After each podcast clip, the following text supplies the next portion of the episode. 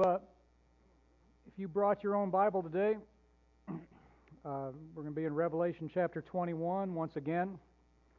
Uh, you can use one of the um, Pew Bibles. Your Revelation 21, last book of the Bible, of course, second to last chapter. I want to I want to begin by reading the first uh, first eight verses.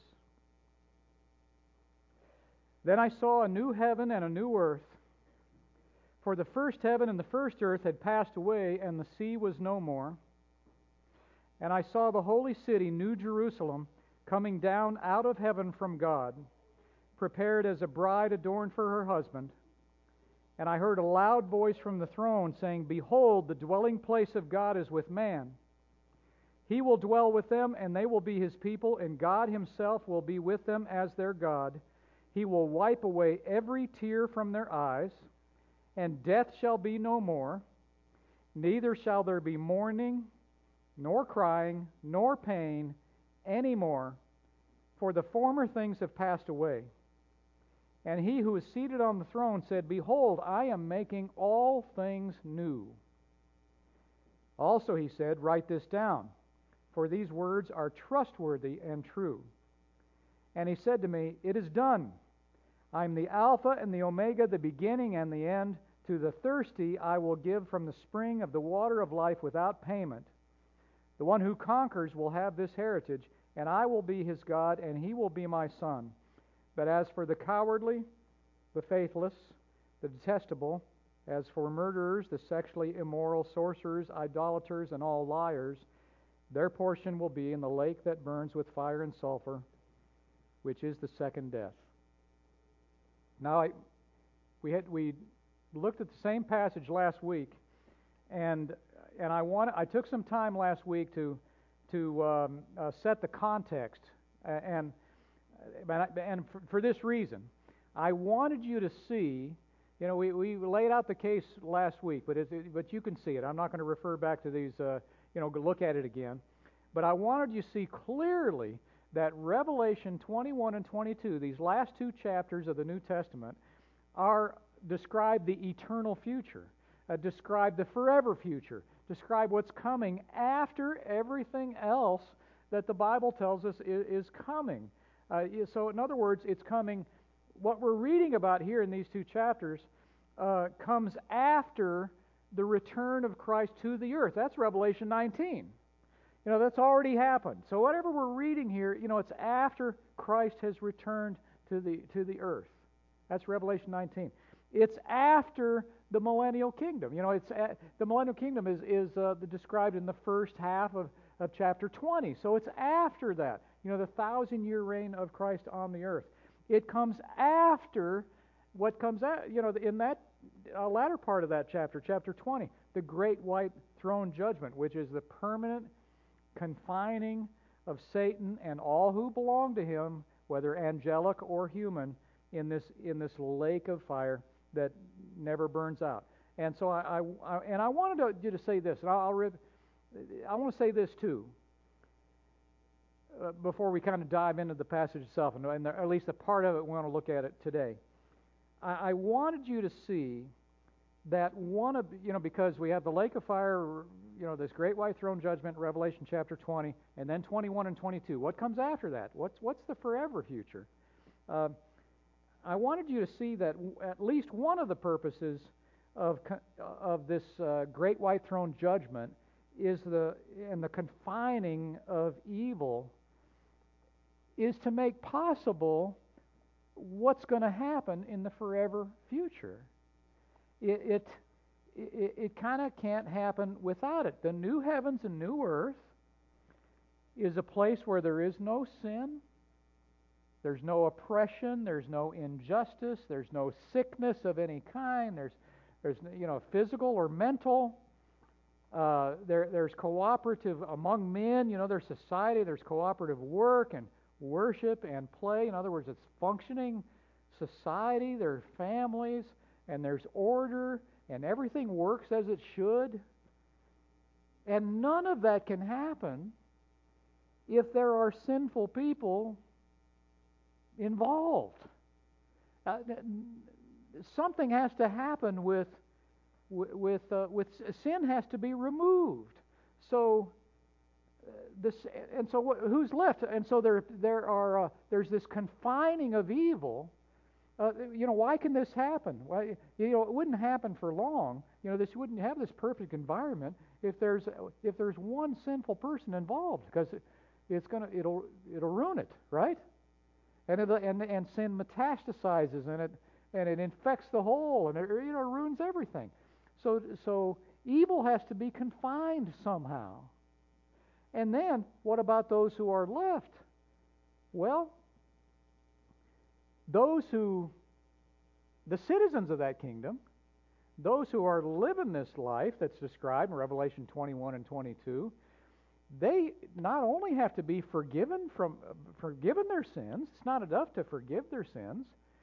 They have to be made entirely free from sin. You know, they, uh, not only justified but sanctified entirely. You know, to take you know to use the uh, the New Testament words, not just forgiven, made holy, made righteous. Uh, so this, so the, but what I want you to see is, you know, before we go on, is you know that lake of fire, you know, because you can see in the arrangement of how it it has to be where it is. Uh, it's the, it's not only for punishment. In other words, it's not only for punishment, but it's for the confinement and the isolation of evil. It's just like prisons, you know, like we have prisons now today. Why do we have prisons? Well, we, we we could say it's for the punishment of evil. You know, it's for the punishment of uh, of wickedness, and that's. It, seems like we want to when when we talk about prisons in our day, we want to get away from that concept. You know, we don't say penitentiary, we say correctional facility or something like that. But you know, so partly for punishment, maybe, but really, it's for the protection of everyone else, right? But what do we say? We get them off the streets, right? At least we got, you know, we got somebody off the streets. Well, listen, what goes for the streets of asphalt goes for the streets of gold too. You, know, it has to be protected from, for, for these things to happen, that uh, it has to be, I, I, evil has to be isolated. And people are committed to evil, given to evil. You know, they said no to Christ, no to redemption. They don't want any of that. There's a, this confinement of evil. And, the re- and for the rest, there are, they are made uh, made holy. It has to be. You know, our, our uh, second president, John Adams, he famously said this Our Constitution was made only for a moral and religious people. It is wholly inadequate for the, to the government or for the government of any other. Well, today, what, why is society breaking down in so many ways? Well, because we're not, if he's right, it's because we're not moral and religious, we're immoral and irreligious. So it, it, it breaks down the Constitution, you know, is not enough to, you know, to establish a just and righteous society. So what do we do? So what do we do? How about passing more laws? We need more laws. Well, that's what we do. But you know, if you've if you've studied the New Testament at all, you know this concept, particularly as expounded by Paul, right? Laws, even the law of God, can't make evil people good. Right? Laws don't make bad people good, they just expose the badness of bad people. So the, the law doesn't really help you obey God. The law lets you know I fall short. Lets us all know I can't do it. I'm, I'm culpable before God. So, but this, that, and by the way, that concept right there, that just laws, making a rule about something can't make bad people good. That, that ought to be enough to, to, tamp down our tendency to put our hope in politics, right? Lawmakers make laws, that's all they can do. Laws can't make people righteous. So, you know, trust in politics. I mean, we probably should, you know, trust a lot less in politics and pray more for the return of Jesus because He alone, you know, it, Messiah. Uh, we talked about this last week. How are you going to have this kind of world, this kind of society that that the kingdom of God is, and as it's described in Old Testament and New, Messiah has to come. Messiah has to come. People have to be changed. evil has to be confined. So I, so I just wanted to say before we, you know, kind of go further, just to reemphasize this because it seems so important. This doctrine of final and ultimate justice, or in you know common parlance, the doctrine of hell, say, it it is part of the Bible's answer to the problem of evil. I mean, why? Uh, you know, how can God be good and allow such evil in the world? That's, that's the problem of evil. How can that be? And part of the Bible's answer is that, and a, you know, the ultimate answer is that God won't let it go on like this forever. This is not the way it's going to be forever. God is going to confine. He's going to set it up the way things ought to be. He's going to correct all the wrongs. He's, you know, the Lord's coming back. Jesus coming back. He's going to establish His kingdom. Things are going to be right. But evil has to be confined. Evil, evil can't. Evil people can't have one thing to do with it. That's the lake of fire. And evil can't have anything to do with you know the citizens of the kingdom either. You have to be sanctified entirely. You have to be like Christ in your character. It won't it won't work for sinners. you know, uh, you know, sinners cannot live in a perfect environment and it remain this perfect and just and right society. So, I set out last week to trace three themes through this passage, Revelation 21. And the first was justice. That what's coming is justice prevails. It's going to be a just society. And it's going to be, uh, it, there's going to be, it's going to be right. Wrongs are going to be set right. And, you know, that's what we took the whole time last week about, and I've kind of reviewed it just in a few minutes here now, too. It's going to be just. The second theme that I'd like to, us to think through, and we're just going to begin today. We'll finish you know, this theme, I, I, I hope, next week. I'm, I'm calling renewal. Now, I think in the passage is stated most succinctly in, in 21.5, where, G, where the Lord says, Behold, I am making all things new. Uh, before I settled on the word renewal, thinking through writing this sermon, you know, preparing to teach here, I, I tried some others that just didn't get it right. You know, they did, I, tried first. I was I was uh, thinking the word recovery, recovery, and and the reason I was you know on recovery for a while uh, because in the new heavens and new earth, Christ gives us back everything, or those who are there, Christ gives us back everything that sin and death took away. If you came to Hank Culbert's funeral uh, last Sunday, you heard this theme over and over. Uh, and, and, by the way, thank you. If you came to that, if you were able to come to that and you came, thank you for doing that. It ministers to the family. I, you know, people who live to be 99 years old don't have well-attended funerals. You know, why? Because everybody that would come, they're already gone. You know, but uh, and some in Hank's family thought that uh, they didn't think anybody would come because of that. They didn't think anybody at all would come, and uh, and that's why they flip flopped. The uh, they put the visitation uh, afterwards because they thought nobody would be here. So we'll have the service, but it would just be the the family members, the three rows we had here. So so once again, uh, thank you if you came. It, it really administers the family, and and uh, you know you came through strong as a church. Once again, I was proud of you. Uh, but if you were here, you heard me use Luke 7 again. It's one of my favorite passages to use at the funeral of a believer. It, Luke chapter 7 is the story of the widow of Nain. And, uh, you know, this, this widow in the Gospels, Luke chapter 7, she's on the way to the graveyard. There's this great company of people, and her only son there, her only means of support, was the, you know, was the young man who had died and it says that and Jesus is coming and there's a big crowd following him so you have these two crowds coming together and they meet and what happens when this procession of death meets the Lord of life you know and the, and so Jesus they stop and it says that Jesus had compassion on her. This is what I like. This is why I like to use it at the funeral of a believer. Uh, Jesus had compassion on the mother. It says he had compassion on her, and out of his compassion for her, the one left behind, Jesus commanded the dead man to rise. He said, Young man, I say to you, arise. You remember that, Luke chapter 7? And it says, and here's what it says, and he gave him back to his mother. Uh, I love that. I love that.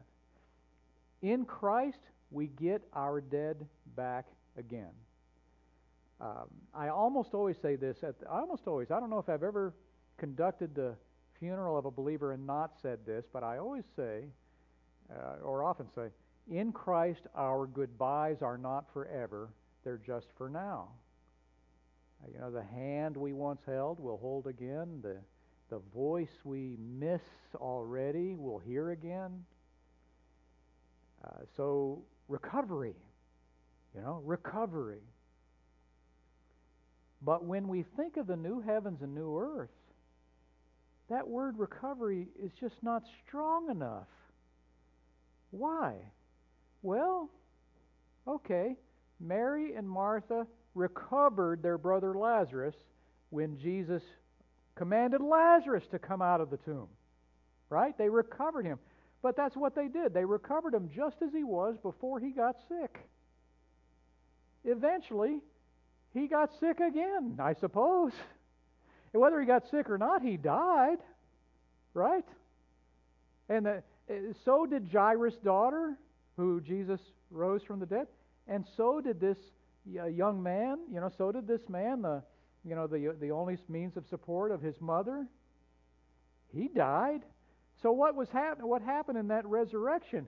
That it was only a restor- It was only a uh, recovery of what it was beforehand. It was only a picture of the resurrection that's coming. It's just an illustration of it, but it really wasn't like the resurrection that is coming because they were still, when they were raised up, they're still subject to the uh, to sin and death. They're still subject to sin and its wages. The wages of sin is death. But renewal, and by the way, I've tried restoration. I tried that a good, you know, for a day or so. Ah, still not strong enough. It's more than restored. Renewal, however, works because in the forever resurrection, the bodies that we have for all eternity are far better than the ones we ever had. Right? Renewal. Made, you know, something that hints at something stronger than just getting back. Recovery, restoration.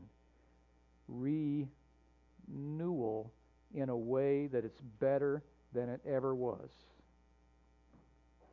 Better than, and I'm just thinking of there, our physical body better than it was at 15 years old, better than it was at 20, better than it was at 25 or 30 or whatever you look at as I was at my peak.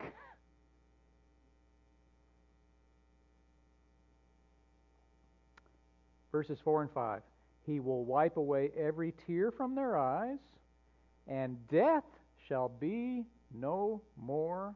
Neither shall there be mourning, nor crying, nor pain anymore, for the former things have passed away. And he who was seated on the throne said, Behold, I am making all things new. Also, he said, Write this down, for these words are trustworthy and true. Well, let's think about this, because we don't think about this enough. And just kind of let ourselves think about it for a few minutes. The bodies we will have for all eternity will not know pain. That, that's an improvement, isn't it? Thank you. I mean, and, and, you know what? This would this is appreciated better by some of you. Some of you I know. Some of you I know would appreciate this better because you live with chronic pain all the time. There's kind of a backdrop of pain. And and it seems like pain for no apparent purpose, right? It's not like the pain, you can see the usefulness of pain that tells you to take your hand off the hot stove. You say, well, that's a useful pain. But sometimes it, seem, it just doesn't seem to serve any purpose at all. Just no apparent purpose, no apparent remedy. You you familiar with a, a fellow named uh, Jordan Peterson? Do you, who has heard of Jordan Peterson? I've got a few, a few, not very many. Well, he's uh, he's rocketed to fame and notoriety uh, in the last few years. You know, this would be a this would be someone who's had uh, uh, millions of people see his YouTube videos and see snippets of speeches and things like that. He's uh, uh, he's rocketed to fame and, and notoriety, I, I should add, mostly because of his refuse from his refusal. He's a, he's a college professor uh, in Canada, clinical psychologist. His refusal, excuse me, to use new made-up pronouns for certain people. You know, not him, not her, Zim or something. You know, he refuses to do that which he regards as an assault on free speech worse than censorship. He said, This is worse than, and Canada, it's more, it's more heavy handed than the United States, really. You can actually get in legal trouble, you know, but uh, there. But he says, This is a worse assault on free speech. It's far worse than censorship because censorship is just the government telling you what you can't say. This is compelled speech. This is the government telling you what you must say. So he won't do it. So that's why he's got gotten so uh, you know famous. But in the wake of that fame and notoriety, he's written a best selling book titled 12 Rules for Life An Antidote for Chaos. Now, he does not speak from a Christian perspective, but sometimes he says something or he writes something that makes you and I think, he's so close to the kingdom. you know, just connect the next dot, please. Connect the next dot and you'll and you'll be there. He's not a believer, he's not a Christian, but sometimes you think, "Oh, he's he's set up. Oh, he needs to hear the he needs to hear the gospel. But he he maintains that suffering, that pain and suffering is the unarguable constant of human life. So much so, it's his definition. He says, life is suffering. That's what it is. He and when you if you know something about him, uh, for one thing, he's the father of I think probably an adult child now, of a child that has uh, suffers with um, rheumatoid arthritis. You know, juvenile rheumatoid arthritis. Awful, awful pain. Had to have surgery. You know, just hip replacements and knee, you know, all kinds of bone replacements at a young age. You know, just suffering, suffering, suffering. He's also a clinical psychologist who treats patients. So he knows the, you know, the inner suffering that people suffer. Well, he says human life is suffering. Well, here's, here's what we want someone to tell Dr. Peterson. The Bible says, the Bible teaches particularly in this teaching on the new heavens and new earth, that suffering is not intrinsic to human life. That the curse of universal suffering and pain and death came on us when we as a race chose to turn away from God. But it's not always going to be like that. It's, that's not going to be. No, life is not suffering. It is here. It is now, but that's not that's not what's coming forever. It's just for now. and Christmas time, I, you know, I always go, I return to this theme in the week after Christmas every single year because of this thing. Because we we beg for it. At, you know, Christmas. Here's what we sing: He comes to make His blessings flow far as the curse is found, far as far as the curse is found. Uh, yes, now in this fallen world under the blanket of sin and death that covers everything, covers everyone. Yes, man is, as the Bible also says, man, in this life, man is born for trouble as sparks fly upward.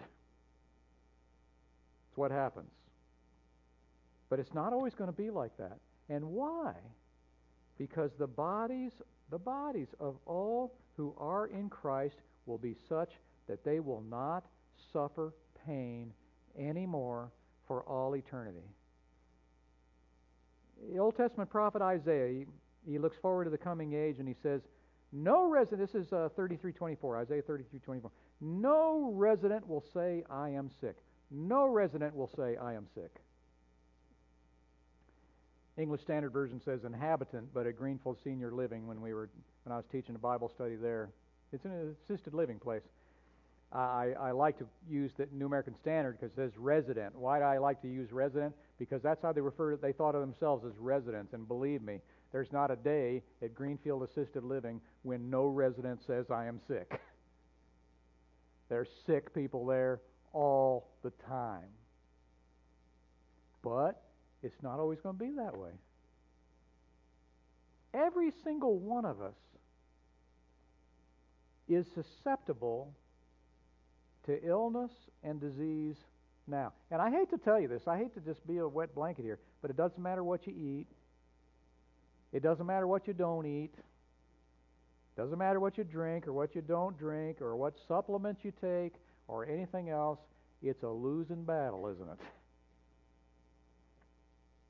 But listen, God is going to transform the body of our lowly state, to, to use New Testament language, so that you, you'll never get sick, never have a disease. Renewal. Renewal. Better, made new, yes, but better than it ever was. Back to our Christmas time prophet again, Isaiah. In that day the deaf shall hear the words of a book, and out of their gloom and darkness the eyes of the blind shall see. Better than it ever was. Isaiah 35. Then the eyes of the blind shall be opened, the ears of the deaf unstopped, and the lame, sh- the lame man leap like a deer, and the tongue of the mute shout for joy. I, I have mentioned this before, maybe even recently, so forgive me. But when I, but this illustration I think of. I played basketball when I was younger. Can't really do it anymore, but when my abilities were at their peak, I couldn't leap like a deer. I could never dunk a basketball on a regulation rim 10 feet up. The best I could ever do is three fingers on the rim, but not enough to grab the rim. Every once in a while, in my college and uh, or high school days, college days, a group of us vertically challenged guys from Oak Ridge, you know, here in here in town. We would go up to Linden Elementary School, I think it's that way. Linden Elementary School, and they had they had outdoor basketball courts, and they had a, a 10 foot. They had a court with a 10 foot rim, and they had a court with a 9 foot rim, and they had a court with an 8 foot rim outside. And we would put nets on the goals, and we would play on we would play on the 8 foot rims. And it was dunk-tastic, you know.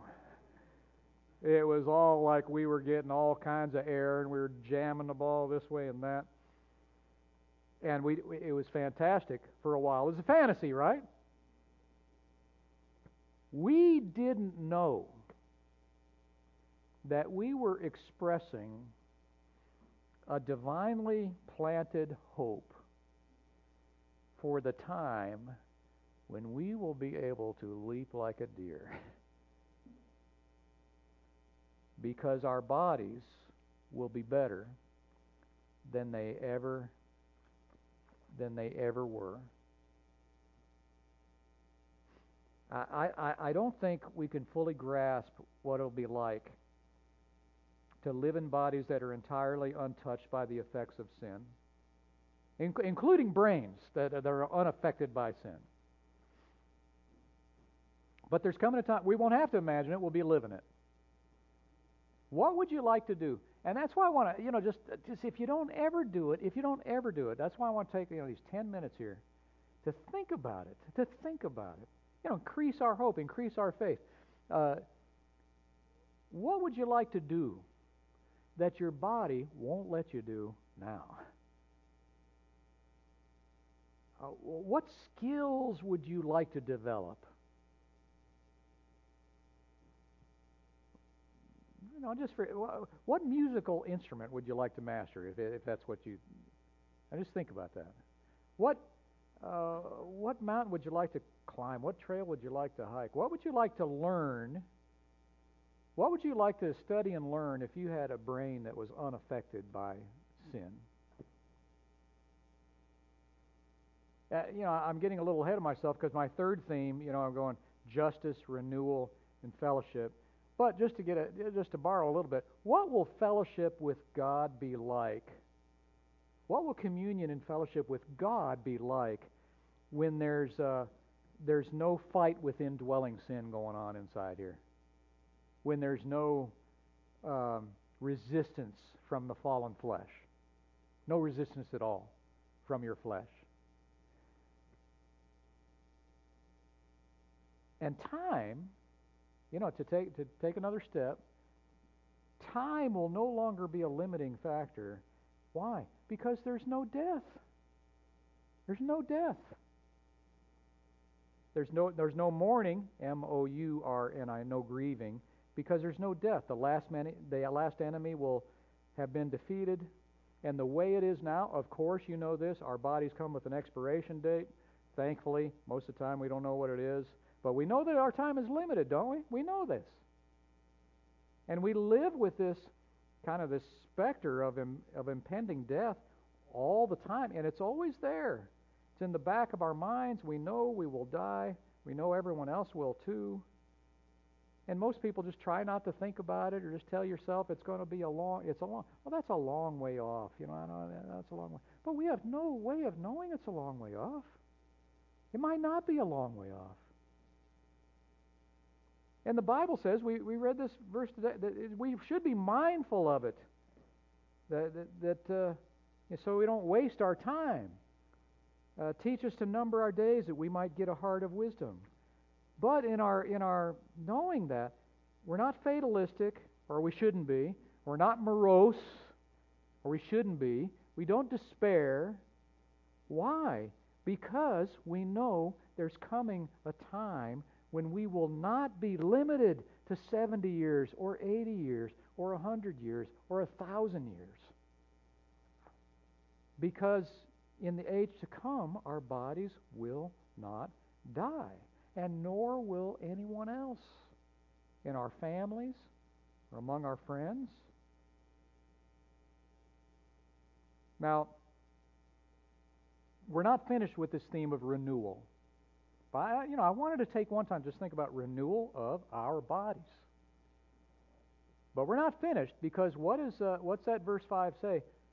Behold, I am making all things new, not just our bodies. But this is a good breaking point. So let, let me just leave you with a with a, a couple of so whats, you know, or a so what. Let me and, and please don't tune tune me out here, but but learn something. Try not to tune me out when I say this, when I say what I'm going to say. But Christians have a historical weakness for Gnosticism. Uh, Paul's letter to the Colossians, for example, is really a, a, a polemic against early Gnosticism. And Gnosticism has two features. This is just my opinion, but it has two features that Christians find seductive. The second one has to do with what we're talking about now. But one of them is the temptation to divide the church into two classes of people. The ones that uh, you've got the really special people that God reveals secrets to, and they're really in tune with God, and they have secret knowledge. And then you have the ordinaries, everybody else. And over the years, you know, the, the, over the centuries, we've had this. There's people that have a. T- it's very seductive to people to think of themselves as I'm the one who really is in tune with God. And you know, you got other people. They're Christians, but they're they're lesser. They, they don't know like I know. Uh, uh, one of these one of these fellows called the church one time. For example, there's one manifestation. He called the church like he's looking for a church, and he said, "Do y'all have the Holy Spirit? Y'all have the Holy Spirit? Is that you're you kind of you have a church that has the Holy Spirit?" And we well, listen. There are not two classes of Christians one, you know, a class that has the Holy Spirit and a class that doesn't have the Holy Spirit. uh, for by one Spirit we're all baptized into one body. If you don't have the Holy Spirit, you're not a Christian. You don't belong to Christ. Yeah, you know, there's, there's not two classes. But, that, but that's one thing.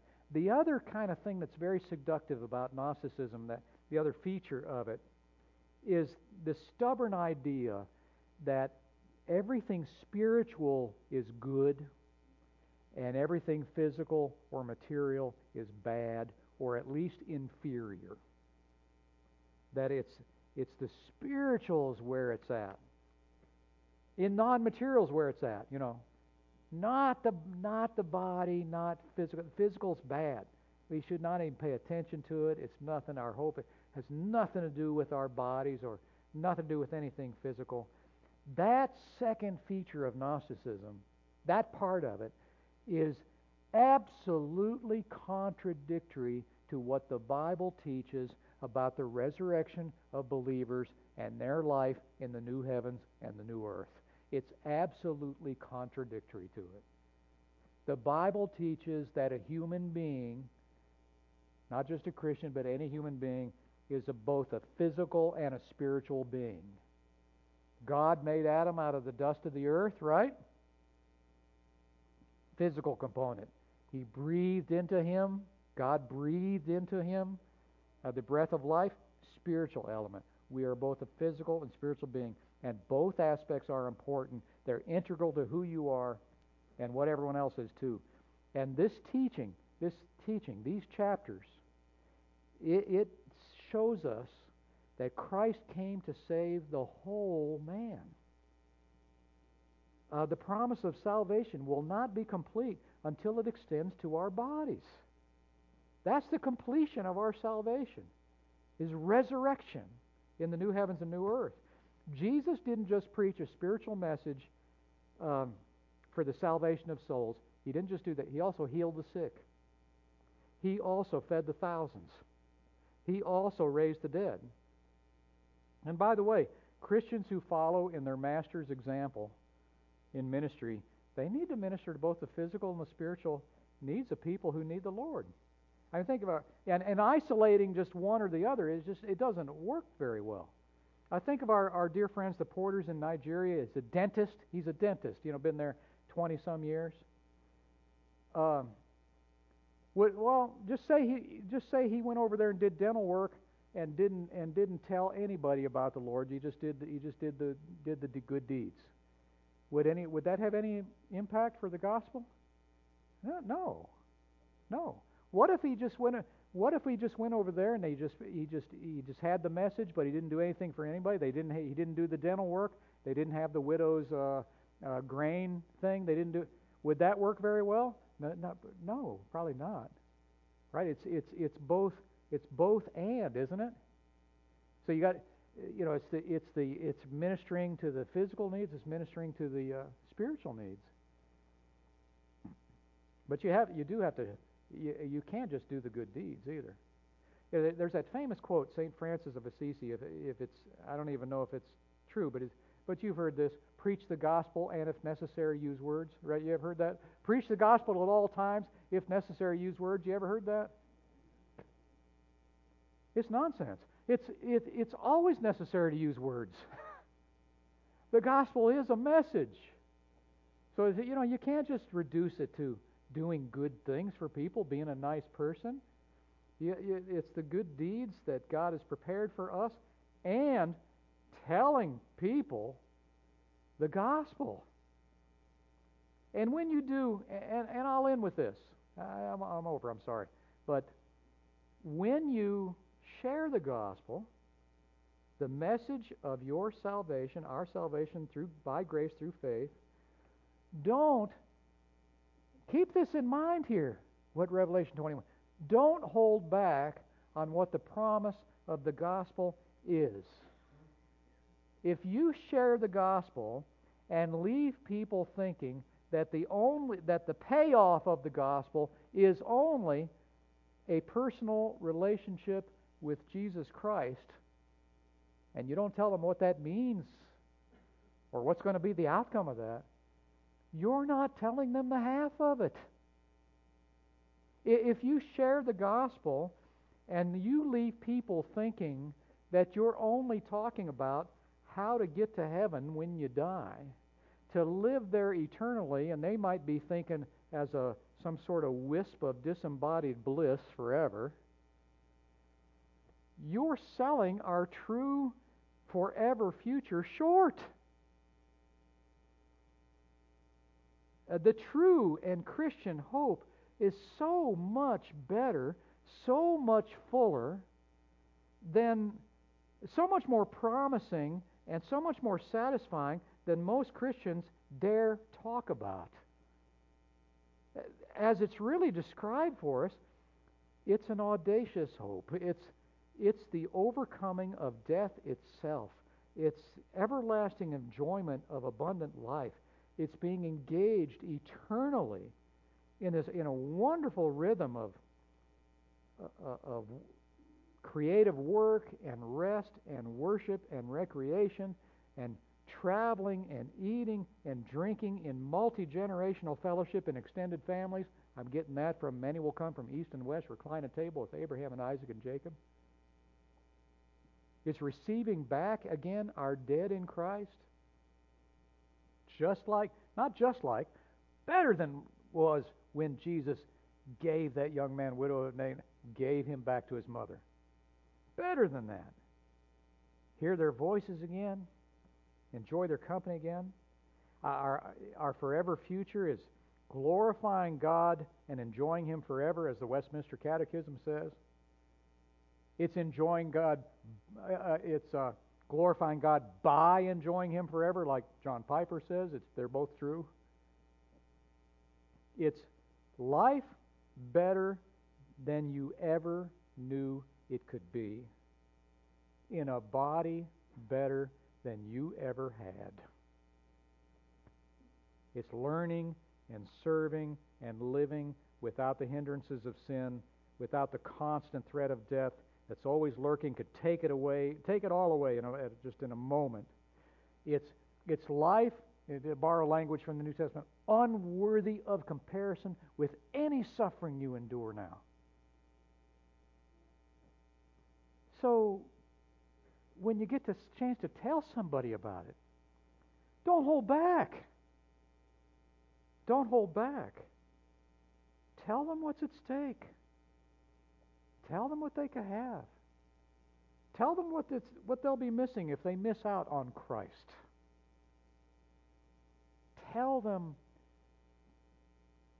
what they get if they get him as Savior before they see him as judge. You know, you know, tell the truth, the whole truth, nothing but the truth. Oh, let's pray. Lord, thank you for the future that is ours through faith in Christ. Increase the faith of the believing uh, that we might more fully dare to truly embrace the things that have been revealed to us. Lord, give us grace to live with one foot in our forever future so that our present sufferings will actually appear to us to be light and momentary, unworthy of comparison with the glory to be revealed to us. And for the joy set before us, give us grace to endure whatever hardships and suffering you assign to us in this life, so that some of the joy we will experience then will spill over into our hearts now. Give us greater boldness in sharing the good news of our salvation from sin and death through faith in Christ, our good shepherd, our Savior, our Lord. Lord, may our interactions with our fellow man reflect your concern and love for the whole man, body, soul, and spirit. We pray in the powerful and wonderful name of Jesus. Amen.